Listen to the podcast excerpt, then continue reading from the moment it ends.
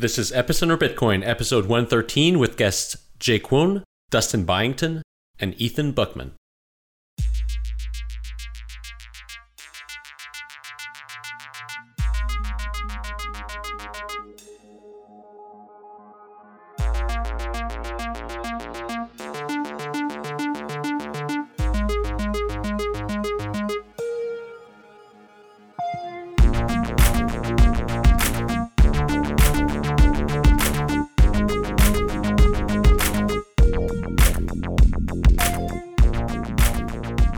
This episode of Epicenter Bitcoin is brought to you by Ledger, now accepting pre orders for the all new Ledger Blue Developer Edition, a Bluetooth and NFC touchscreen hardware signing device.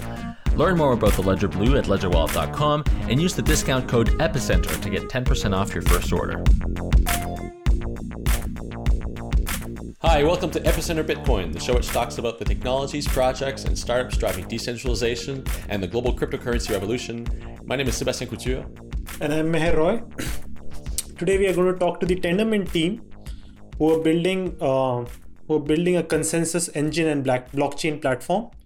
We're going to be talking to the founders uh, of Tendermint, and they are Jae Kwon, Dustin Byington, and Ethan Buchman. So before we start our interview, we'd, we'd like to have introductions from all three of them, perhaps starting with Jae. Jae, can you give us your intro and background? Uh, my name is Jae Kwon. Um, I uh, uh, am the founder, co-founder of uh, Tendermint, and uh, I started this project in 2014 uh, to solve a long-standing problem in um, in consensus algorithms in cryptocurrencies. And today, we're all evolving this to become a general blockchain platform, and very excited to be here. Dustin, your intro. Hi, everyone. My name is Dustin Byington. I'm a uh, blockchain entrepreneur. Uh, my first endeavor in the space was uh, a project called uh, Satoshi Talent. It's a blockchain recruiting um, firm. And um, through that, I became introduced to Jae Kwon and uh, immediately realized the, uh, the value of Tendermint and jumped on board. And it's been moving quickly ever since. And finally, Ethan. Hey, I'm Ethan Buchman, or as Meher correctly pronounced it, Buchman. Um, I'm uh, consider myself an internet biophysicist. I studied biophysics and was infatuated with uh, the self-emergent properties in some natural systems. And then Bitcoin struck me as another example of one of these systems, uh, and I became infatuated with that, and very quickly wanted to improve on it and find superior ways for it to foster self-organization among humans. And so far, the best way I know of doing that is something like Tendermint, which I discovered um, about a year ago and have been working closely with Jae on ever since, um, mostly in the in the context of working for Eris, who also builds uh, blockchain applications on top of Tendermint, and now more directly uh, with the new Tendermint organization. Cool. So let's start with the with the interview. Uh, we'll be covering a lot of themes. How like what is Tendermint? Uh, what kind of smart contracting system they're trying to build and the applications that could result out of it. But first, uh, perhaps Jae, you could answer what made you start Tendermint and what problem are you trying to solve here? Uh, sure. Uh, in 2014, um, I was uh, part. I took part in the massive uh, rise and a subsequent qu- crash of Bitcoin in 2013 and 2014. Of course, it's the price has come back up now, but at the time, um, as the price was rising and everybody was super enthusiastic about the uh, possibilities of Bitcoin, um, I did some napkin calculations uh, that led me to believe that given the reward schedule of Bitcoin um, and uh, the, the potential price increase, uh, should Bitcoin uh, gain global dominance as a cryptocurrency, um, it would have a huge environmental impact, and the price of uh, securing that ledger would be enormous. Um, of course, a lot of people disagree, and uh, there's you know it's it's argued both ways. But either way, I set out to search for uh, better consensus algorithms, something that uh, wouldn't require the energy footprint. And um, I tried and failed many times, but one day when I was reading uh, a paper on Byzantine fault tolerance from 1988, uh, everything started to click, and I realized um, that classical BFT algorithms from academia could be adopted to uh, secure a blockchain. And uh, not only is it um, more energy efficient, um, it turns out, uh, and this is something that I've realized after, um, it turns out that it's much faster and uh, to commit transactions. It's scalable. Um, you can run parallel blockchains, and also um, it's uh, potentially much more secure because it doesn't rely on the. Uh, you know, we can talk about it later, but uh, so that's how I got started. I wanted to create a, a plausible competitor to Bitcoin to uh, to make sure that we don't end up in some uh, dystopian hellscape. And uh, but today, what we're doing now is uh, is a little pivot from that. We're taking the code base, we're taking the engine that we've created, and we're creating a general platform, not just a cryptocurrency, but a blockchain agnostic platform and a really fascinating one. And, and, and, so I personally, I just learned about Tendermint a few weeks ago, and uh, I'm in, interested in you know how it works. In fact, you know we're also thinking about using it at Stratumn. And what, what's interesting about what you just said is that I think that for most people, including myself, we sort of have this idea that Byzantine fault tolerance just sort of started existing when Bitcoin was created, or you know, don't really conceive that. Uh, practical uh, Byzantine fault tolerance exists since you know there's been research in this since the 80s, um, and uh, the fact that it's only sort of coming to fruition now, and that we now have open source systems that allow us to to to to, to implement it is is really fascinating. That you know how that's how long it takes uh, for these technologies to evolve. Yeah, you know, um, just a few months ago, I heard uh, that uh, somebody say this in a, a Bitcoin conference, and they expressed uh, the same um, misunderstanding that uh, Bitcoin was the first implementation of a BFT algorithm, but that's absolutely not the case. Um, but uh, to be fair, Bitcoin may very well be the most, uh, the first, most widely adopted BFT um, application. Um, absolutely. And so, how has Tendermint evolved since uh, you first started it uh, over a year ago? Um, we started off with um, a cryptocurrency application. So it was meant to be uh, uh, public, permissionless, but uh, uh non proof of work cryptocurrency. Um, and then when we discovered uh, Ethereum, we decided, hey, Ethereum's virtual engine is pretty good, uh, virtual machine is pretty good. Let's implement it. And we did that, and then we met with, along with Eris and Ethan, we created a permission system on top, integrated a permission uh, Uh, uh, system into Ethereum's virtual machine. Uh, uh, and uh, that was just a few months ago. recently, we've evolved to become something a little more different. we're taking, we realized that the blockchain that we were creating was this monolithic stack um, where everything compiled down to one program and, and it makes it difficult for uh, application developers, blockchain developers to create new blockchain applications. So we're splitting that and making it more modular uh, so that uh, we can this this engine that we've created can accommodate many applications.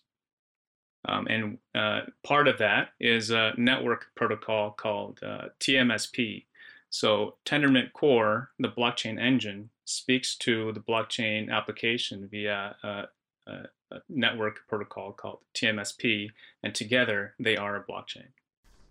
Okay. Well, we'll, we'll talk about TMSP in just a second. First, uh, can you? I mean, I guess one in one of the ways in which it's different from from Bitcoin is that you know, like you mentioned, it, it's it's modularized. It doesn't have all the code in, in one um, in one application, one code base.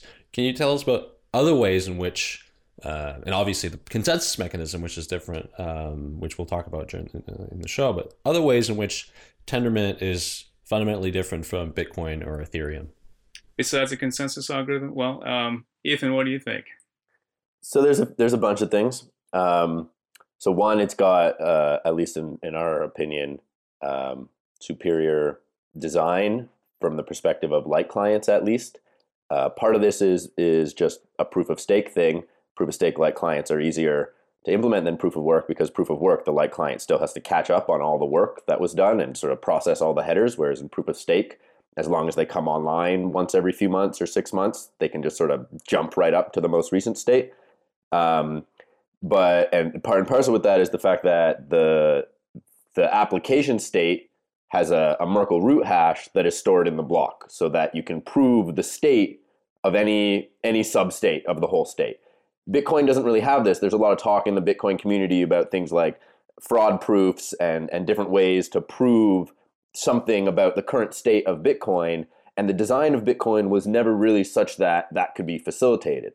Um, interesting things are happening now with the segregated witness proposal that I'm sure everyone has heard about that should make these things more feasible, but there's a lot of sort of like beating around the bush to get there, right? Um, whereas we've we've had it built in. I mean, Ethereum w- was possibly the first to do this in in blockchain land, and we sort of originally copied a lot of Ethereum's design in terms of account structures um, and in in terms of the importance of the state the state root. Um, but now, since the application has moved outside of the core blockchain, we don't we don't force you to do anything except return a state root if you want, so that you can support light clients. So now, in in terms of the difference, aside from you know the core consensus, the difference is up to you. So you could implement Bitcoin. I mean, if the Bitcoin devs have done a good enough job on their code base in terms of modularity, you can take the pieces of the Bitcoin application state, which is basically you know uh, transaction processing and Bitcoin scripting language and the UTXO set, and run that as an application on top of Tendermint, right? Put that in its own container and have it talk TMSP to Tendermint. So if you want to do that, you're free to do that, and then you have exactly Bitcoin's design on um, a much more performant and you know in our minds possibly secure uh, consensus engine that doesn't require all the the proof of work that Bitcoin requires. I mean, some people want the proof of work for their own crazy reasons, but basically what we have now with Tendermint is something that is uh, sufficiently modular in general that you could implement any blockchain design on top of it, as at least as far as the application state goes. Obviously, we're using the Tendermint consensus algorithm, and we're opinionated about that um, because we think it's the best Byzantine fault tolerant algorithm out there to date, and you know, hopefully, we'll be able to prove that to you over the coming months. So, um, so for our listeners, perhaps, um, perhaps I can offer a sort of analogy or way of thinking about about uh, about our, our, our conversation to come. So in any blockchain, we could think of three important components that must work together to to do something useful. The first component is like a networking layer or, or a gossip layer, which is once I once I create a transaction and send it to one node, how do the nodes communicate that transaction to the other ones? That sort of component is the first important component that's needed in a, in a blockchain. Bitcoin has it, Ethereum has it, Tendermint will have it. The second component is um, once the messages, like once my transaction is propagated through the whole network, how do all of the nodes come to agreement on uh, which transactions to accept in the ledger or the block? Like this is kind of the consensus algorithm. How do, how, how do all of the nodes come to agreement on some pieces of data? The pieces of data may be transactions, they might be something else altogether. So Bitcoin has the proof of work consensus. And the third important component then is um, what kinds of things can you do with the data that is that is in the blockchain, which is kind of the application state. So for in, uh, for instance, in, in Bitcoin, once you have data about some transactions, you could you could uh, you could um, run some simple scripts based on the Bitcoin uh, Bitcoin language, which is based on Forth. And in Ethereum, you could uh, write very complicated smart contracts on the data that is already there in the blockchain. So th- there is three components like networking, consensus, and uh, application state. Now, what te- what Tendermint, in my opinion, has done is it has innovated both on how consensus works and how application state could work in a blockchain. Right? Would that be a good characterization? Yes, um, we uh, we've solved the consensus. That's certainly an innovation. Um, and there, we'll talk about application state and uh, how we use uh, Linux containers to solve that problem. But um, networking too, it's it's a problem that we solve. Uh, I wouldn't say that it's much of an innovation, except we have a very good solution for networking as well. So um, if you look at the code base today, uh, we've modularized it so much that um, the we, we've created a separate library just to handle um, peer-to-peer uh, we've created a peer-to-peer library that can um, handle much of the uh, the details of um, uh, fair communication among peers. And uh, what we do is we um, uh, uh, divide a communication channel into multiple uh, sub channels of communication, and we handle multiplexing. I mean, those are all things that you need to do if you want to create a secure system. And so we've done all that as well. Um, so that's networking. But uh, yes, we solve that. We solve that so the application developer doesn't need to solve it, doesn't need to worry about it. Consensus. Um, we uh, Tendermint was the first. Uh, we were the first to um, publish a white paper that describes how to use classical Byzantine fault-tolerant algorithms uh, to uh, to secure a blockchain. Um, that happened in March 2014. This is before like Hyperledger was even a company. Um, and uh, ever since then, we've been iterating and improving it. And uh, now it's just to the point where it's pretty optimal and there's not a whole lot more that you can improve upon it. Um, there are some, we have a roadmap of things to do, um, but in practically we've solved it for 99% of the use cases. Um, and we've found a way to abstract that as well. So, um, so we've created this thing called Tender, uh, TMSP. Uh, it's short for Tendermint Socket Protocol and uh, it allows uh, you uh, as a blockchain application developer to to uh, focus on the business logic, uh, only on the business logic, not on the consensus or the networking. And you can write your program in any language. And the way we do this is um, is, is very different than say the way an Ethereum uh, Solidity contract, smart contract works, right? So in Ethereum, what you have is a, a virtual machine um, that uh, runs on the blockchain. Um, the, the, Ethereum is a, is a monolithic um, stack that has a Turing complete virtual machine, and uh, the virtual machine uh, handles uh, uh, opcode counting, so it, it can handle um, the, the fairness of, uh, of resource usage like CPU, memory, and storage. Um, but another way to do that is to just isolate an entire process, the whole process uh, by process, I mean like a Linux process, um, a process that handles um, the, the processing of logic of transactions or the business logic uh, and, and, contain it um, using Linux container technology. And so Linux container technology isn't new, it's been around for a long time, but it's now getting to the point where we can um, um, uh, isolate a process completely uh, so that you can run any process on it. Um, we don't need to do Ethereum style like opcode counting because uh, the uh, Linux container technology can just uh, make sure that each container, uh, each process gets a fair amount of resource usage and we can limit the amount of memory used in each one. So, uh, so application state wise, um, you know, it's we don't we don't solve that. We create a platform where you can create any application state logic. Let's take a quick break so I can take you to Paris. There, I met with Eric Larchevêque, Ledger's CEO, and he filled me in on some of the new products they've recently released. On our website, ledgerwallet.com, you will find all our range of products. The new NFC based hardware wallet, the Unplugged, and of course the Ledger Nano that you all know, which also exists, by the way, on a cool bracelet wearable, so you can have it with you all the time. There is the Ledger HW1 for enterprise use multi-signature and a range of accessories, the Ledger Starter, which helps you to securely initialize a Nano or HW1, and the Ledger OTG on the go, with which you can connect your Nano or HW1 directly on Android phone to use it in mobility. So go to ledgerwallet.com and check out Ledger's full range of hardware security options, with more to come soon. We have a special offer for our listeners. When you use the code EPICENTER, you'll get 10% off your order. We'd like to thank Ledger for their support of Epicenter Bitcoin.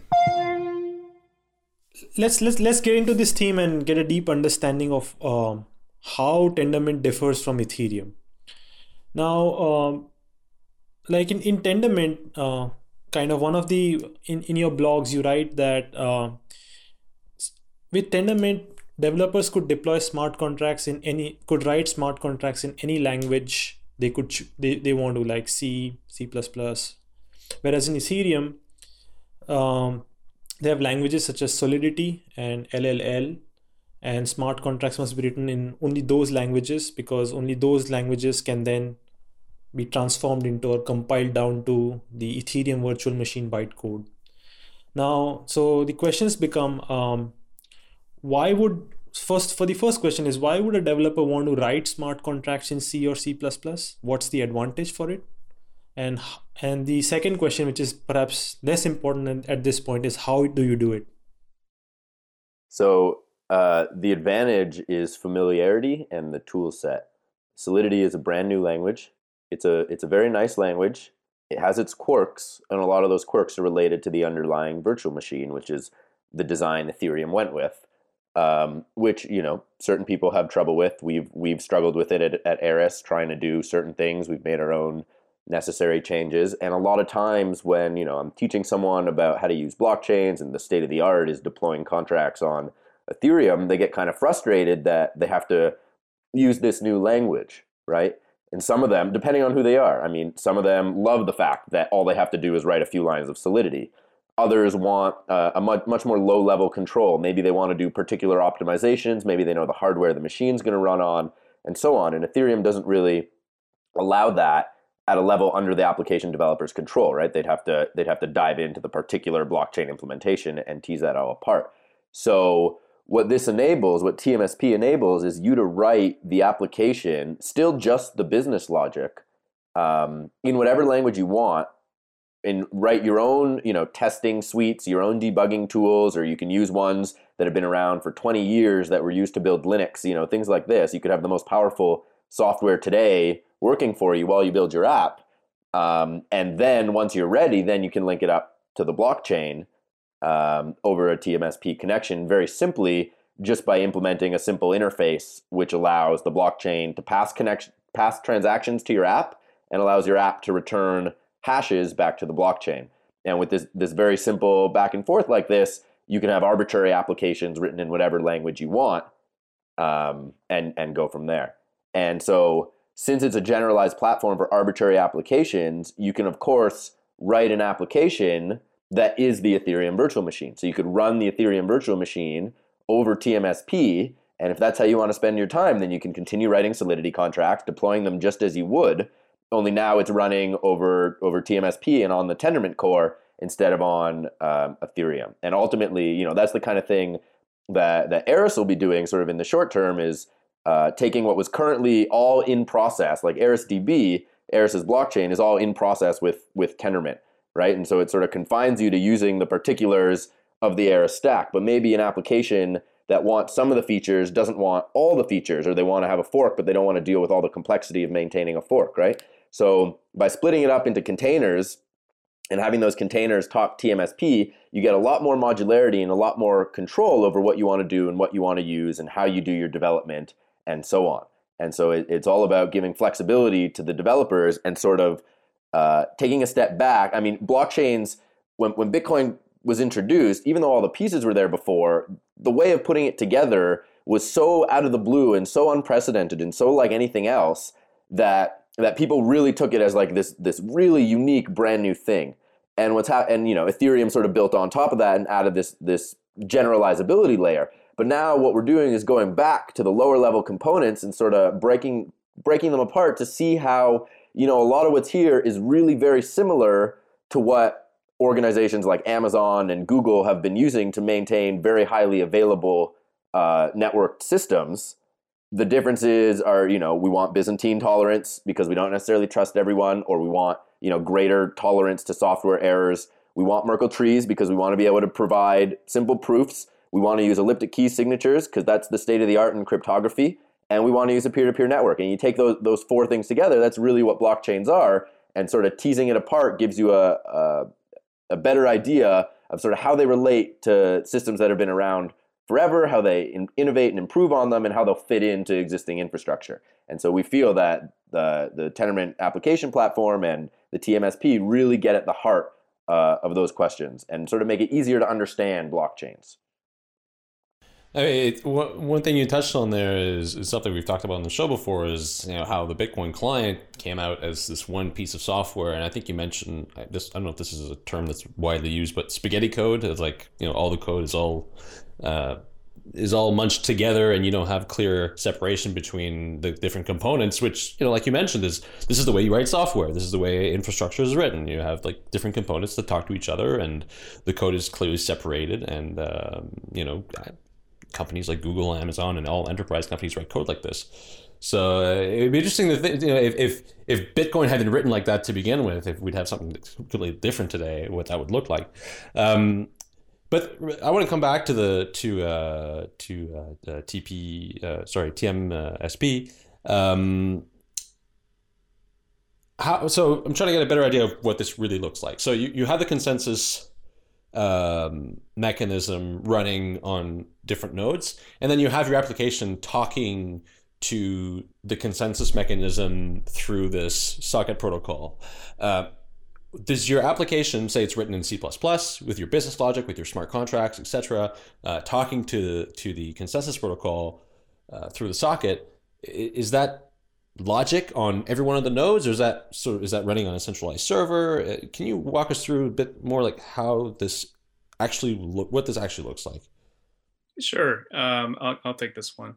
Um, it's it's the first option that you, you mentioned. So uh, at Tendermint Core, the blockchain consensus engine speaks to the application uh, via TMSP, but this network uh, socket connection is not exposed to the internet. Um, those two processes that are connected by TMSP uh, runs uh, in a in a secure container. Uh, well, two separate containers, but they are they only speak to each other, except the core, which is also exposed to the greater internet. So those two pieces uh, uh, run on each machine. Um, and uh, the app only speaks to the core, their respective cores, while the cores, Tendermint cores, uh, speak to each other as well as the app. Um, and uh, uh, when there's a transaction or when there's a block being committed, each each core will will speak to its application, which is kind of like a black box um, that only it, that it, that it owns, um, and uh, it, will it'll run the transactions and, and get a hash back. Uh, but otherwise, the application uh, is meant to be isolated from the rest of the world. Okay, so the the smart contract logic then exists on every one of the machines that is a node. Uh, simply, the smart contract logic is in one container, the consensus layer is in another container, and they talk to each other uh, through the uh, the socket protocol. Yes. One of the big advantages uh, is we believe there's going to be a, a whole new sort of um, epoch of uh, multi-blockchain uh, design. So um, with this container architecture, um, it's very easy to allow these blockchains to speak to one another. And so new applications right now, we're going to see like single one-off applications be built, but uh, pretty soon uh, there's going to be this multi-blockchain application design, which is going to really, really shake things up. Okay, so coming back to virtual machines then, and, and the Ethereum virtual machine particularly because it is the one that that uh, Tendermint uses. You mentioned in one of your blog posts that the Ethereum VM is one of the uh, the potentially many supported virtual machines. Um, if so, I guess two questions. So the first is if you can write your business logic in your own uh, you know preferred language, having access to libraries you already are used to, testing libraries, etc uh, if you have that, then why on earth would you want to run a virtual machine? And secondly, um, if this isn't the only one, which others, which other virtual machines could we potentially see uh, being compatible with Tendermint? And are there advantages, or would some be better for certain things, or whatnot? Sure. Um, there's two advantages to uh, having a blockchain with its own virtual uh, machine, and these are very good reasons for Ethereum to exist. Um, uh, one is that you might want to allow arbitrary uh, logic to be uploaded by users to the blockchain. Um, maybe you don't trust um, their code. Um, you don't know how long their code is going to run. You certainly don't want that uh, smart contract to to uh, loop forever and waste resources, for example. Um, and so, by having a virtual machine, you can have a, a simple environment where uh, anybody can upload their smart contracts. Of course, you can also do this with Docker. It's just that um, you can do this with Linux containers, but it's not as lightweight with Linux containers. Um, it's it's if you're going to have a lot, many many um, of these smart contracts, especially things that are one-offs, then you'll want uh, something like the EVM. Uh, the other reason is because uh, uh Solidity, uh, well, the EVM is a deterministic virtual machine. So when you program in C, C++, Java, you know, Golang, uh, not everything is necessarily deterministic. For example, when you uh, iterate over uh, a, a, key value map in Golang, um, by default, um, the language will, will randomize the order of the keys for you. But the, the central tenet of blockchains is that everything needs to be deterministic because that determinism is what allows all the nodes to know that everybody's in the same state. Right? So when you're writing an application uh, on Tendermint using TMSP, you have to be cognizant of that. Um, of course, we'll be developing tools to make this easier for you, um, but uh, it's something that people can already do because, and we know this because uh, that's what blockchain developers are already doing. Um, we know that game developers do this uh, to create lockstep multiplayer games. Um, so it's not impossible. It just requires uh, thinking. And so it's a, it's a different kind of trade off between having to uh, learn Solidity and programming that and be uh, semi locked into that kind of environment versus having to um, uh, program in a slightly different paradigm but using the same tools that you're familiar with. And, and there, there's a few additional things um, one of which is is compatibility with Ethereum. Maybe that's a goal of your blockchain design for you know a, a whole host of reasons. You want to hook into a public economic chain, but you want to be able to do things on the side with your own permission sets. Other reasons are that Ethereum Solidity is is uh, it comes with a bunch of features that are still being fleshed out. Some of them are, are pretty solid. Things like um, encoding formats for arguments, things like how uh, how the state is managed and stored so that you don't have to think at all about how you're going to prove to someone the state of, of one of your contracts. Ethereum sort of deals with that for you under the hood. Whereas if you're implementing from scratch in, in TMSP, you know, the advantage is yes, you have the flexibility and you have the control, but the disadvantage is well, with great, con- you know, with great responsibility comes, or sorry, with great power comes great responsibility, right? To accidentally misquote Spider-Man. Um, so uh, we can provide the tools to make it easier for people, but some people, you know, depending on what they want, it makes sense to have something where it's all just prepackaged, like the Ethereum virtual machine is, and uh, works right out of the box uh, with Solidity. Other things Solidity is doing is trying to implement formal verification through comments. So they're building out a system so that you can comment your code in a way that can be verified by the compiler so that it's like more like English and can guarantee invariants of the code. So for example, you can you can guarantee that someone balance someone's balance is never going to be negative or something like this, right? Um, and having to have the expertise to implement that yourself in your own language can be, you know, more than most developers are willing to bargain for, and there are only so many languages um, that actually do that already. So again, Ethereum, the EVM provides this sort of all-in-one package and if you want to escape that, you have the flexibility now with TMSP. And if you don't, you could even use Ethereum, Ethereum's mechanisms and data structures on top of TMSP as well, alongside possibly other things you're doing on TMSP. So it really just gives you the ultimate flexibility to use whatever pieces you want from anyone. Yeah, this is one of our one of our goals has um, shifted. In the early days, Jae was very focused on consensus and, and building um, a better, faster uh, cheaper Bitcoin. Um, but as of the last six months or so, we've become very focused on building tools for blockchain developers. And so what you see is that we are extracting away all of the complexity um, as well as giving as much freedom and uh, choice uh, to the developers. To just, you know, what we're really trying to do is lower the bar for blockchain development. Um, when you're talking about um, you know, all of this low-level plumbing uh, that's involved with doing something like forking uh, Ethereum, there's probably like 100 people on the planet that know how to do this, uh, this kind of work. And there's no reason, yeah, Ethan and Jae happen to be two of them. Uh, but uh, um, there's no there's no reason that every single application developer needs to do this in the same way that if you're like um, an iOS application developer, you're building an iPhone app, there's no reason that you would need to recreate the um, operating system. Um, and so where we reside in the st- stack is very low. Um, and uh, what we try to do is just make that as accessible to application developers as possible and to uh, make it as powerful as possible as well.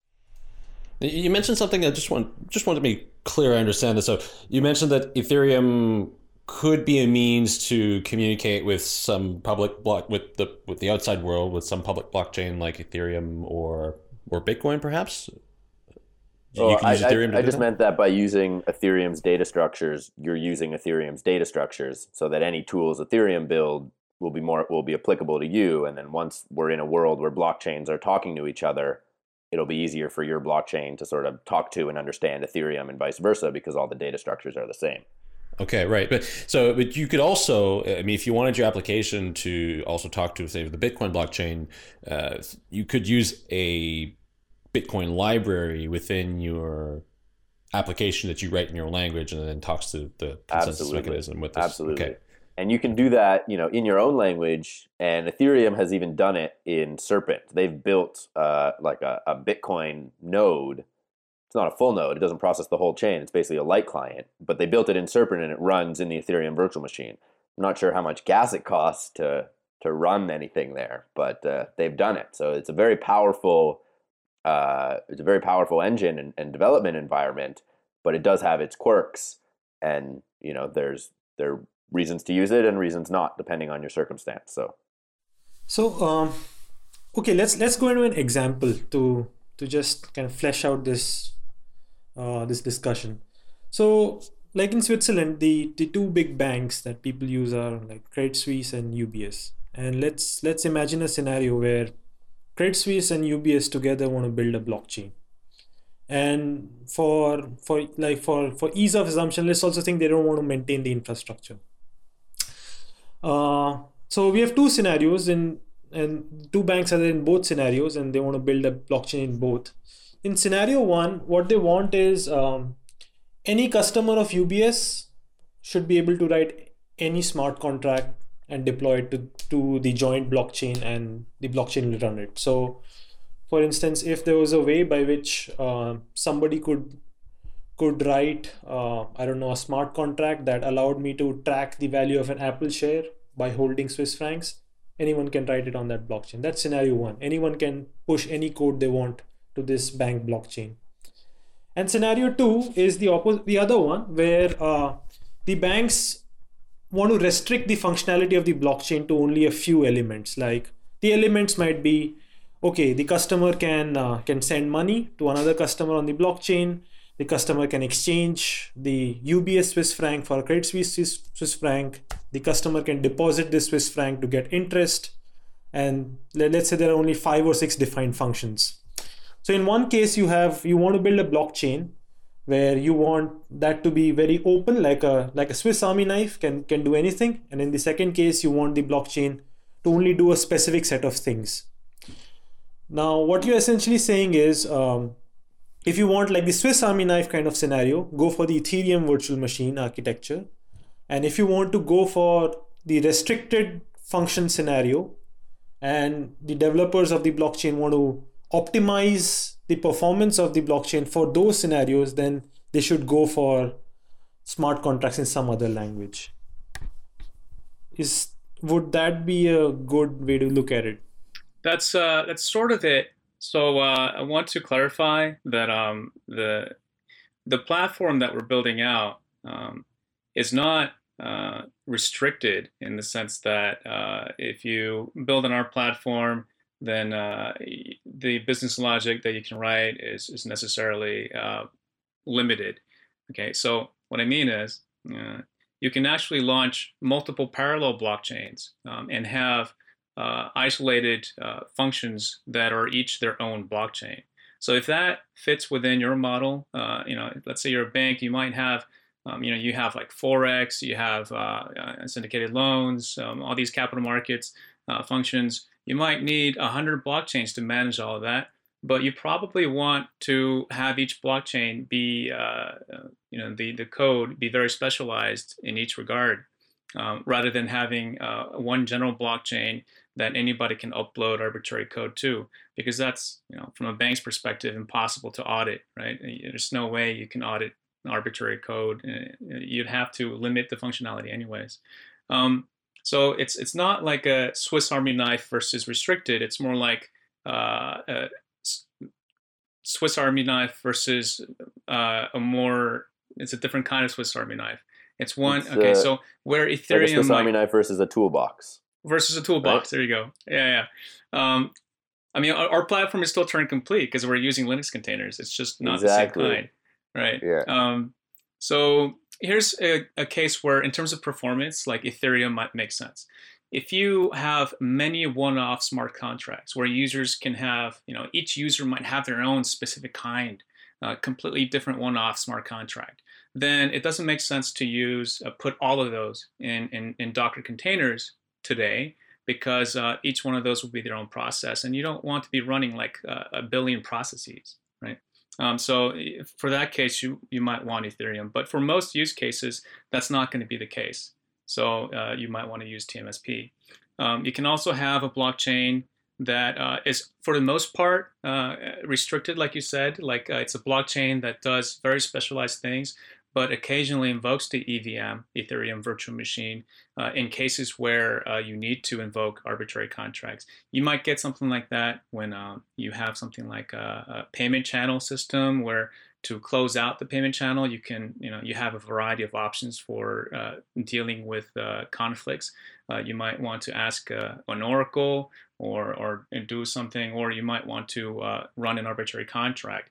And um, you know, it, it might be that most of the time you don't have to call these EVM functions. So you don't want to build your application to rely entirely in the EVM, but only invoke it when necessary. So uh, it's so it's very complicated. Yeah. you know the from a from a high level censorship resistance is very expensive we saw that with bitcoin and you know that's sort of uh, people have become to realize as they've been moving more and more towards blockchains and uh, but um, that's true of ethereum as well and so when you have a virtual machine that anyone can upload code to the the underlying infrastructure required to support that um, inherently i think inherently means that um, you can build systems like if that's not an assumption which isn't for most permissioned use cases that you need censorship resistance um, illogically it makes sense that um, you could build a system that is more efficient and that's what tendermint's trying to do. Uh, there's a quote I, I read it it was one of tim swanson's i'm not sure it was him or robert sams or somebody but it was essentially that uh, censorship resistant use cases will gravitate towards censorship resistant systems and non-censorship resistant use cases will gravitate towards non-censorship resistant systems. And um, so i think that's a that's a big part of the market that uh, we're going to going after and trying to cater towards. So, you know, yes, we we we are restricted in the fact that yes, you, you can't just upload any arbitrary code, uh, but in in other ways that really opens us up to being able to be much more flexible. Okay, so um, yeah, that that that cla- clarifies the situation. Um, in my mind, in my mind, I I see it like um, with if you have something like Ethereum, like like an EVM, and uh, a couple of banks uh, build a blockchain like Ethereum, the problem might be that somebody, let's say, uploads a Ponzi scheme contract onto their blockchain, and then their blockchain executes that, and that gives them a hard time with the regulators. So they might they might not want to open up the general functionality. And the, the thing is, if you want to open up such general functionality, it costs a lot in terms of resources. Like you need a specialized EVM that needs to count cycles. That needs there's, there's a lot of administrative overhead for for actually building such a general blockchain. So for a bank that wants a blockchain in which it can do few things and keep adding on those things as they want to, but not necessarily allowing the people to uh, put smart contracts of their choosing into it, they can use. Uh, like your architecture to do that. And your architecture will be more efficient because it can be designed like purpose built for exactly their application their set of applications right? Yes, okay. And uh, and it's not it's not even that the uh, the blockchain is immutable. If you want, um, just like you can choose to run the Ethereum virtual machine and make it permissionless and censorship resistant, um, you can also uh, upload a new kind of application. You can have nested Docker containers. So you can have an application um, on, running on TMSP uh, where if you want to extend it, you, you submit a transaction that has uh, code that gets compiled and, and, and, and spawns a new sub Docker container. Um, and you can manage, uh, uh, well, sub applications. Maybe they're maybe at that point they should be called smart contracts.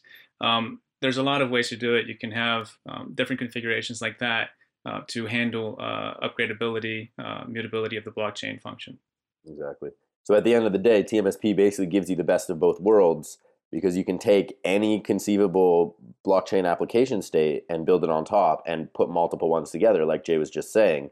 If you want some purpose built contracts, but you also want the EVM and you also want your EVM to be upgradable and your purpose built contracts to be upgradable and possibly to have multiple versions running at once and so on, we could build a TMSP app and, and probably will that is basically a Docker orchestration app so that people can send transactions that bring up new Docker containers uh, and use that to manage you know the contracts. And then if they want to do specific contracts on the EVM then they can do that and we don't have to launch new containers. But if they want you know to write a contract in Haskell or whatever language of choice um, then we can support that too.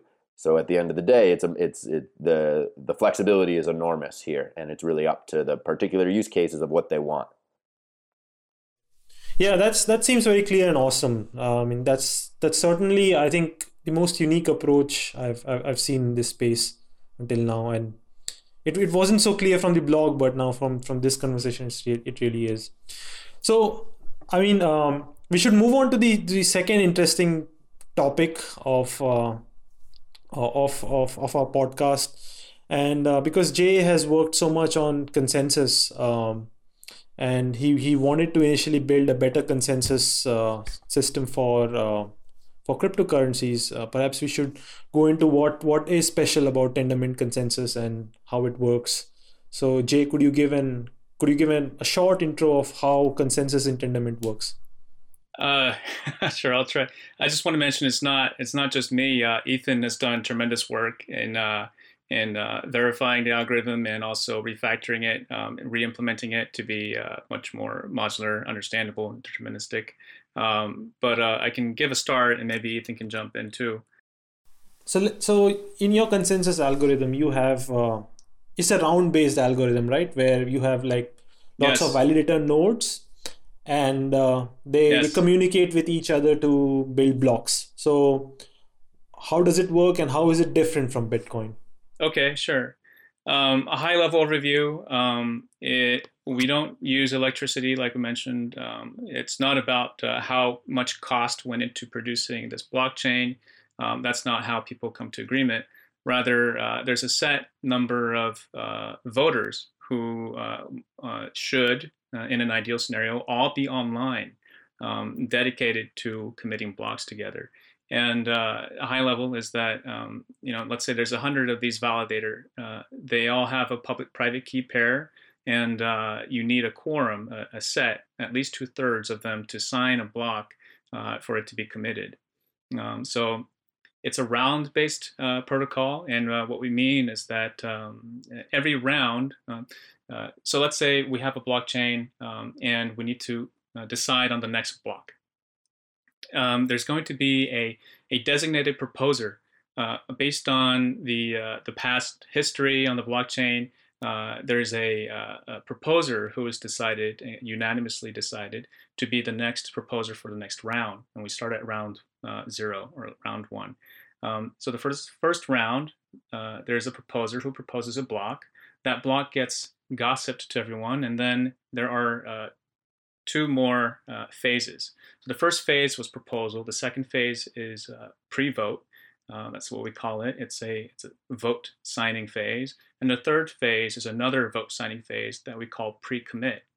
So, uh, uh, by the way, block is just a list of transactions. Um, and uh, so let's get into it. Um, after the block is proposed, um, the next step is pre-vote uh, where all the validators check to see if the transactions are valid. Um, they run the transactions um, and see if the if the block is good to them. And then uh, the, if two thirds or more of, uh, of pre-votes uh, are seen by a validator, in the third step, uh, in the pre-commit step, they uh, if they see two thirds or more of pre-votes, they go ahead and pre-commit it. they sign a, a vote that says uh, this is a pre-commit vote, and yes, I saw two thirds or more of pre-votes for this block, and uh, and uh, and they sign it. And if two thirds uh, pre-commit it, um, then the block is committed. So ideally, uh, the whole process happens in one round. Um, most of the time, that's what will happen. But when there's latency in the network, um, or when the proposer is offline, or when the proposer proposes an invalid block, then uh, it's possible to uh, have to go on to the next round where um, the next um, designated proposer is chosen. Uh, it's predetermined, actually. It's not chosen, um, but rather um, the next proposer in line proposes a block and we do this thing again. Um, there's more detail involved with, uh, with locking and timeouts that uh, it's very difficult to get into uh, in a podcast. Um, if you want to learn more, then I suggest uh, going to the GitHub wiki um, for Tendermint, where we have a specification of the consensus algorithm. Um, so there. Today's magic word is socket. S O C K E T. Head over to letstalkbitcoin.com to sign in, enter the magic word, and claim your part of the listener reward.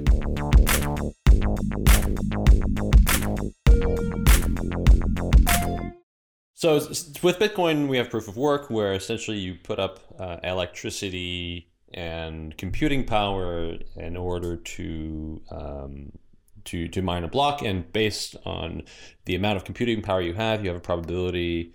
Uh, your your your odds of winning uh, the the block will will be proportionate to your amount of electricity. Uh, I don't think I need to get into uh, your amount of computing power. I don't think I need to get into uh, how proof of work works. Uh, but with proof of stake, it's it's different. So you have something to lose, and that is that you're putting up a deposit. Um, can you explain how how that's fundamentally different from Bitcoin uh, in um, in Tendermint, or perhaps even other uh, proof of stake systems? How how is Tendermint different from those? Well, from from a high level, remember that we don't have this assumption that you need censorship resistance, and um, that's why you have all this complexity around um, proof of work or you know, Nakamoto consensus. It's actually a pretty pretty clever solution uh, under the assumption that you know anyone can submit a transaction, anybody can validate a transaction. Um, one of the one of the problems, uh, kind of derailing just for a quick second, uh, is uh, that the financial institutions face is this thing called OFAC, Office of Foreign Asset Control. Um, it's actually a subset of the Department of Defense, and so and what that what OFAC does is it says, hey, certain countries, um, certain companies, certain people you can't deal with. And, um, and if you do, uh, you've got the Department of Defense to answer to. And so a lot of financial institutions we talk to are worried hey, if I use Bitcoin, what happens if uh, someone processes a transaction in North Korea? Do I just violate OFAC? Um, and so, um, you know, censorship resistance is not only um, uh, is an actual problem for many of the financial institutions who very much like to know who their counterparties are. Um, and so if we're operating in this world where uh, we want to know who our counterparties are, um, well, it's pretty simple that like um, you can just leverage the existing uh, legal system. Um, and so, just the way that like um, financial institutions or uh, enterprise clients will hire um, software manufacturers to perform certain duties with them, and they have legal contracts.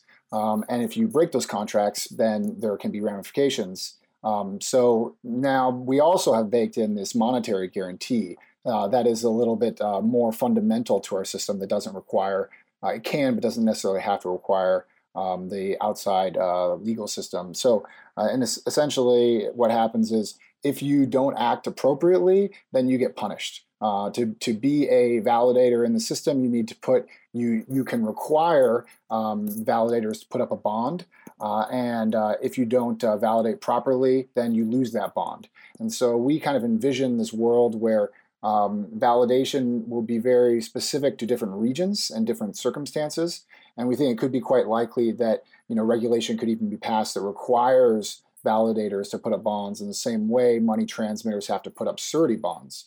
Um, but a lot of this is sort of unclear right now where the, the where the world will, will, evolve to. Um, we're pretty flexible in regards to you know wh- how we kind of fit into that future landscape.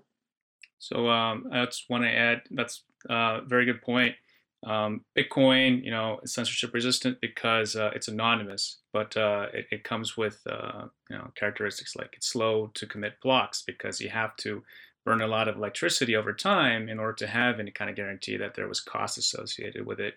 Um, okay, but when you have validators who are public and uh, or pseudonymous even, but if you know who your validators are um, and uh, if in order to attack the blockchain, uh, you require a significant proportion to collude, and when that happens, you can figure out who did it, so it's accountable. Uh, those three combinations, the knowing who the validators are, even pseudonymity, um, uh, requiring a significant uh, fraction to attack the network, which is provided by the BFT algorithm, uh, along with uh, uh, being able to know who caused the attack. Um, those three properties together is what makes proof of stake secure. so that's um, the way it's different. Um, and I would say that high level overview of the security characteristics, like uh, Bitcoin requires continuous burn of electricity to uh, to ensure um, security, whereas in proof of stake, uh, in the kind of model that we just talked about, um, you don't require a constant burn. You can you can come to complete agreement, a final commit of a block in as little as under a second. You know, it's really just about two rounds of communications among validators, and you can have final commits without having to wait. Right? And that's because uh, the the security doesn't come from burning, but it comes from uh, collateral. So the in essence, uh, to come back on what um, uh, Dustin was saying, you, you, could have a Tendermint blockchain where there is no collat- there is no collateral to put forth. Simply, all of the nodes are taking turns validating blocks. Um, is that right? Like you, you could con- you could have a system like that. Okay, so then on the sort of spectrum of fully permissioned blockchains where all the actors know each other. Let's say, for example, different uh, branches of the same bank, and then moving towards um, less less trust between actors. So perhaps like two different banks working together, and then the fully uh, untrusted uh, permissionless ecos permissionless, which is like Bitcoin basically. Um, where does Tendermint best suit like what for what use cases is, is Tendermint best suited? And and what where on that spectrum does this proof of stake algorithm um, excel? Yes. Um, i would say that uh, it's the first two that you mentioned that we're specializing for today. So uh, for uh, banks that are identified and trusted um, they can have collateral that is held uh, off the chain. Um, it could be maybe even just reputation based, perhaps, if you're talking about the Federal Reserve or something. Or consortia, uh, consortiums where uh, uh, uh, members post collateral on the blockchain or possibly on another blockchain, or, or they, it might be off the blockchain with legal contracts with uh, distributed or centralized depositories, right? that's what we're building for today because that's what business wants, and that's uh, those are the, uh, the, business cases that exist today. That said, uh, we can also uh, Tendermint the mm, the consensus algorithm can also work for the latter case that you mentioned. That's more permissionless. Um, it's just that uh, we're not building our own public blockchain today. Yeah, the pain point is definitely like, currently is in areas that um, where there's high stakes, so financial institutions, and, and where there's uh, limited trust, also happens to be quite frequently financial institutions, uh, particularly those looking to create consortiums. Uh, so, you know, obviously the, the idea there is just cutting out the middleman, so all these banks can can work and interop, uh, uh, work together directly. Um, but uh, it's quite interesting. We, we thought a lot about the the reasons behind uh, permission blockchains. And we knew quite early that there would there was an opportunity to support permission blockchain developers. However, we really dug into the like the why. The, okay, yeah, you you want to build a permission blockchain app, and we can help you, but why do you want to build one? And that was a that was a deep deep rabbit hole that uh, that and, and on, one of the things that came out of it was that you know even um, even a single organization can benefit from uh, a permission blockchain, um, particularly large organizations uh, where you have uh, regions or departments that don't fully trust each other um, and with their data. And remember, in this new world, data uh, data equals assets. So you know, for to kind of you know, Bitcoin is this digital bearer asset like cash. Um, you know, you hold the Bitcoin, the private keys, you own the money. Similar to I hold the twenty dollar bill. I have access to that money. It's not an IOU. Um, and so right now, what we'll I think we'll see movement towards is more and more um, digital bearer assets. Uh, Chain's doing some great work in this department, um, and um, and then once we have this world where uh, you know data equals assets, then trust uh, becomes infinitely more important, um, or actually the lack of trust, even within these organizations, uh, because they don't want to, won't necessarily want to trust uh, their assets to other departments or other regions. And so, um, you know, that's how I think it'll kind of evolve into the the non-financial space, and and really, it's blockchains are essentially uh, very high performing databases. Uh, they're not, and so there's a lot of uh, interesting uh, use cases that are going to uh, come out of it. So um, I think the business models and the use cases are the are a topic we want to handle next. But just before we jump to that theme, uh, unless I'd, I'd like Ethan or Jae to chime in and give an example of how fast and how scalable these blockchains are. Like, what are the performance characteristics? Can we illustrate through an example? So in, in Tendermint, we we've been benchmarking um, pieces of the stack recently, uh, and the the main figure we're throwing around is that we can crunch ten thousand empty, like non-processed transactions per second. So um, you're not doing anything fancy. There's virtually no logic. You're just moving around transactions that are I don't know maybe hundred bytes. I forget what we actually used, um, and we can get around ten thousand per second. And this is before we do um, any optimizations, including some very low hanging ones that that we already know about. Um, so we expect that with those optimizations, we could get that number up to you know 30, 40, maybe 50,000, maybe even higher, um, and then and go from there. So ba- the the sort of benchmark for or like the lowest level for hitting you know practical Byzantine fault tolerant systems, I think people usually put at around at least a few thousand transac- transactions per second, maybe 10,000. Uh, and we're, we're hitting that easily. So the, in terms of uh, throughput of transactions, uh, the, the, the bottleneck will probably be on the application side. So depending on the, you know, you, we can't just answer that question because uh, it really depends on the application, what the logic is, how many users there are.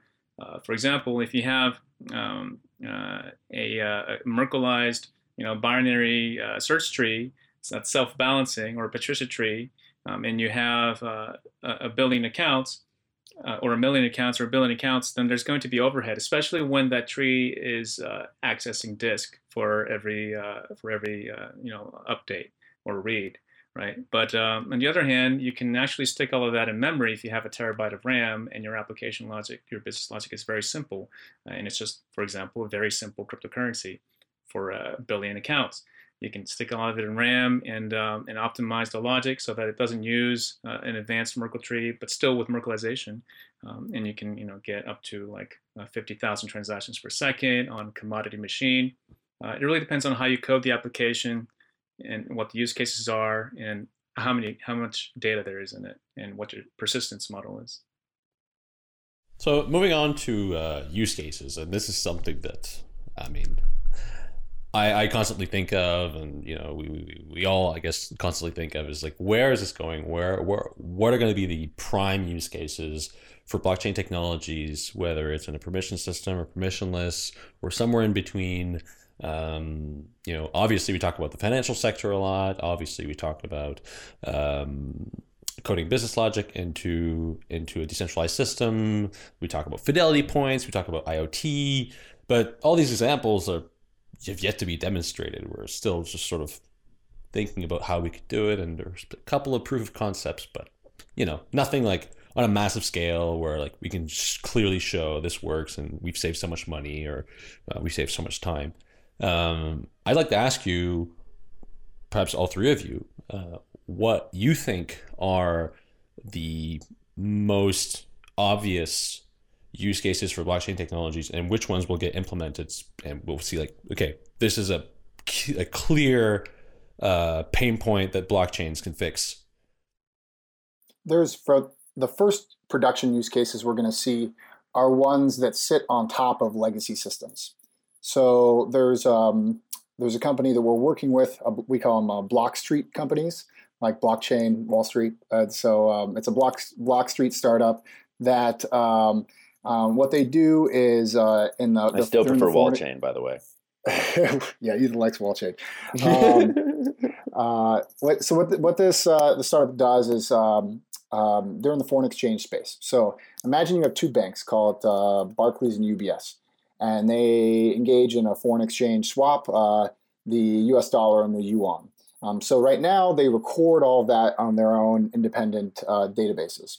And so what they're using is they're using the blockchain as a triple entry accounting. So now, in addition to recording uh, this trade uh, in their own databases, there will be uh, an additional uh, entry into a blockchain database that says, you know, how much was transacted, the date, the time, the strike price, etc.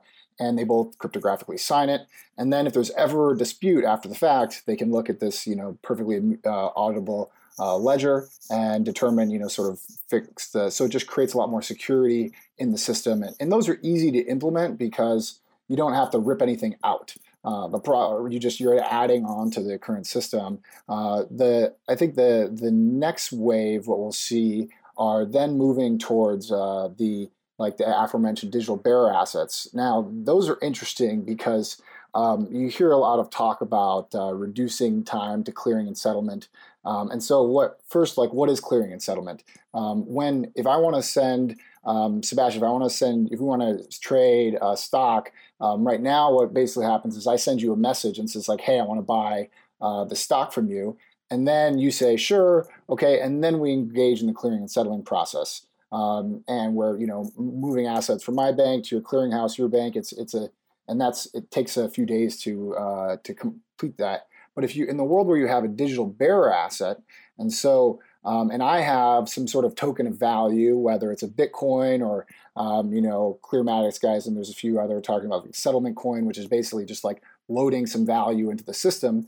Then we can just like atomically swap uh, your digital bearer asset that's your stock with with my value token of whatever kind, and boom, we've just traded, and there there is no clearing and settlement because it just it just atomically swaps these um, these assets. So um, I think that's that's kind of, but that's going to take a lot more time because there's a lot that goes into that. There's a, like all of these systems are it's it's a hornet's nest diving into this stuff, and you have to uh, not only the, the swap itself, but all the reporting mechanisms that go into it.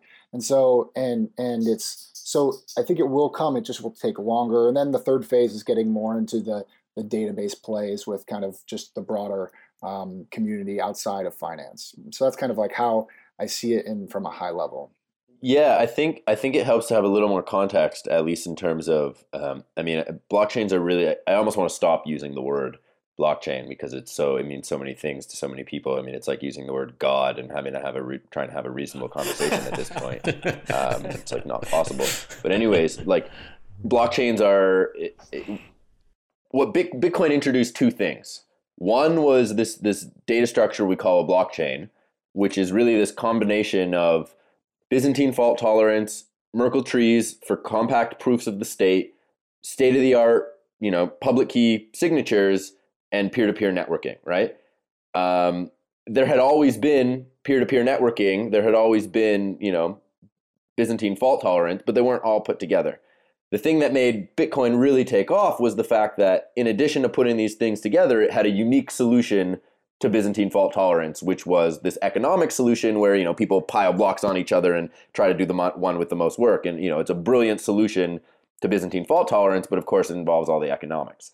Now that we've gone down this road of, of seeing where Bitcoin can take us, and they're starting to try and step backwards and, and deconstruct the the Bitcoin stack and, and put it back into context, we realize that you know this this combination of, of these four pieces is very useful basically anywhere consensus systems are used. And consensus systems are ubiquitous. I mean, every major internet service on the planet today is using a, a, consensus system at the bottom of their stack, one way or another. Most of those are Paxos, which was the first really popular consensus system. It's not Byzantine fault tolerant.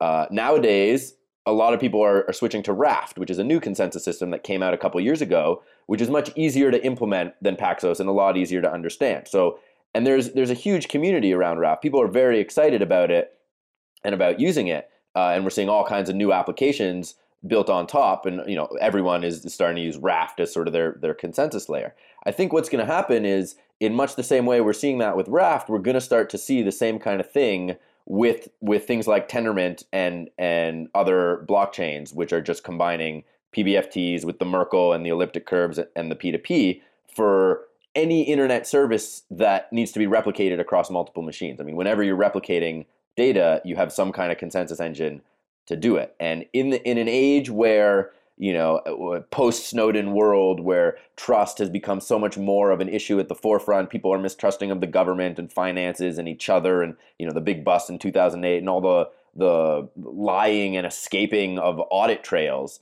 As all that stuff becomes more like prevalent and prominent in culture, it's just going to further motivate the need to to run you know BFT consensus algorithms rather than just consensus algorithms. The same way you know 30 years earlier when we started having multiple network machines it motivated the need to have a consensus algorithm at all instead of just having it all in one machine right so i think it, it's kind of this this natural transition in in consensus itself where we move from everything on one mainframe to things distributed across multiple machines using something like Paxos to things distributed across multiple machines using something like Tendermint and all the, the cryptography to make it auditable and traceable.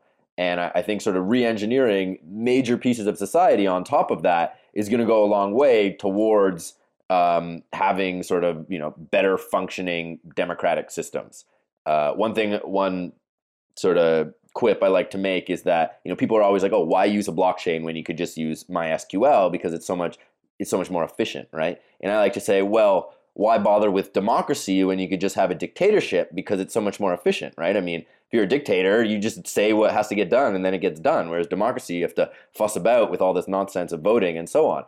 And ultimately, the reason the reason democracy, I mean, democracy doesn't work as it's been implemented now. We all know, but you know, theoretical democracy.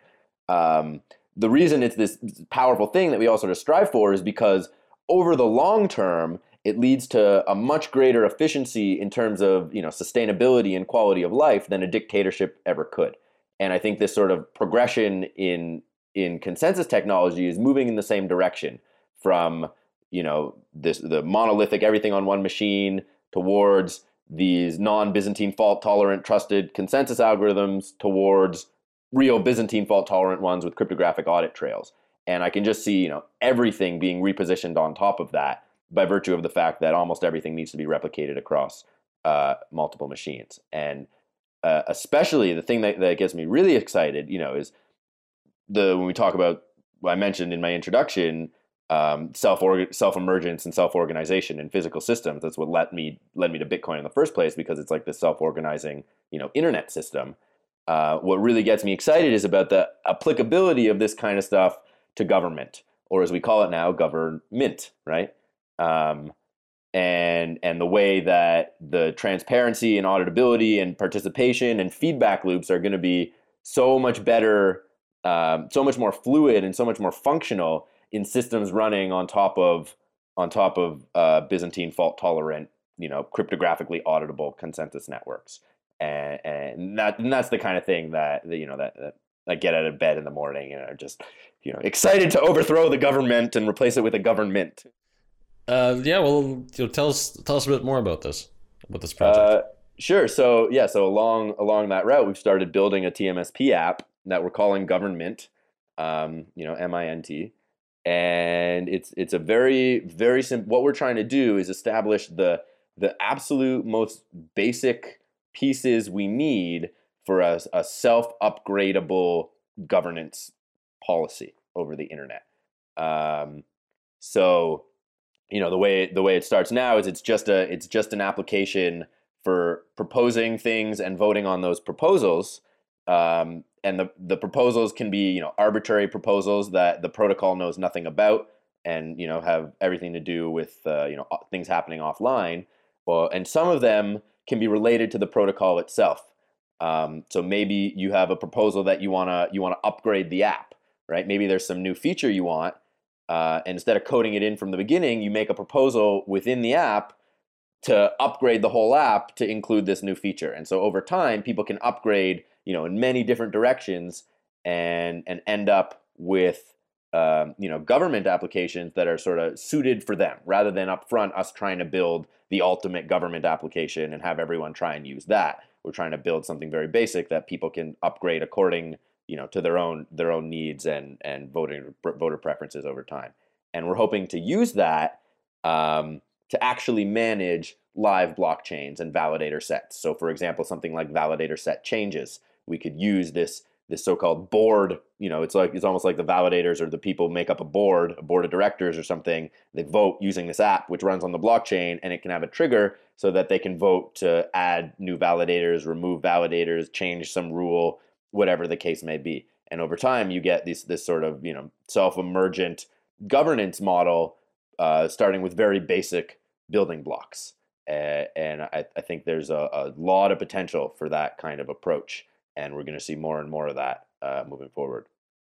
One one area we're moving towards is what kind of um, I know we're kind of short on time here, so one just one point to get in before we go is uh, the the high level business model is that we're giving away uh, free tools, resources um, to to build blockchains, uh, and then the business model comes in in terms of uh, having uh, creating um, proprietary tools for deploying and monitoring uh, blockchains. Now, some of those will open source as well, but um, that's uh, there's a there's a big market in terms of um, a lot of problems we solve that um, people haven't even really begun thinking through in terms of the deployment and management of blockchains.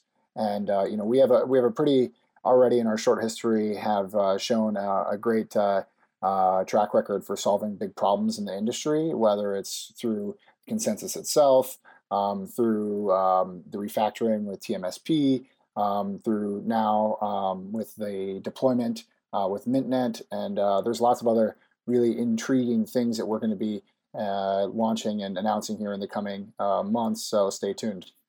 Cool. Uh, well, I, am really looking forward to this uh, Govmint uh, uh, idea, and you know maybe this could be a topic for an entire other episode because I think uh, there's quite a bit to talk about there. Um, and uh, you mentioned earlier that you guys were raising funds. Can you want, want, want to mention that? Yes. Yep. Yep. We we've been very much in the code don't talk kind of phase of existence here, and so we've had our heads down Uh, working uh, uh, for the last uh, since well, I guess Jae's been working on this for a year and a half quite heavily. Uh, Ethan for the past year or so, and I've been for three or four months, and now we're really ready to kind of let the world know what it is that we've been working on and where we're going. and part of that also is kicking off our fundraise, and so we are doing a, a pre-seed round right now, and so far the uh, the reception on all fronts has been quite strong, both from you know developers to investors to um, enterprise clients. Um, so it's uh, I think 2016 is going to be a good year for Tendermint. I'm sure it will be, and uh, I'm, I'm definitely looking forward to diving in deeper and, and perhaps even working with you guys because because um, we, we have been looking at Tendermint at Stratumn as, as one of the one of our sort of bro- private blockchain solutions that we want to implement. So uh, uh, we'll be looking. We'll, we'll, we'll, be looking uh, closely at Tendermint. Um, well, thanks a lot, guys, for joining us today. It was a really fascinating discussion uh, about some really fascinating technology, um, and uh, yeah, we'll have to dive in deeper, I think, into this Govmint uh, idea uh, at some other at some point. So thank you for joining us. And uh, episode of Bitcoin is part of the LTB network. You can go to letstalkbitcoin.com to find a whole bunch of shows about Bitcoin, blockchain technologies, cryptocurrencies, a whole bunch of other stuff. We release episodes of Epicenter Bitcoin every Monday, except for sometimes when we have little issues, as you've noticed recently. Uh, but usually it's Mondays, and you can subscribe to Epicenter Bitcoins on iTunes, SoundCloud, um, or wherever you get your podcast. Could be on a on a podcatcher app on Android or iTunes, and you can also get the videos on YouTube at youtube.com slash epicenter btc and if you're a loyal listener and you appreciate the show you can always leave us a review on itunes or anywhere else that you can leave us reviews i'm not really sure um, where else, but anyway, Stitcher or some other platform. If you do so, send us an email at show at epicenterbitcoin.com and we will send you a t shirt and some stickers and many thanks. Uh, so, of course, you could always leave us a tip, and the uh, tipping address will be in the show description. So, thank you so much, and we look forward to being back next week.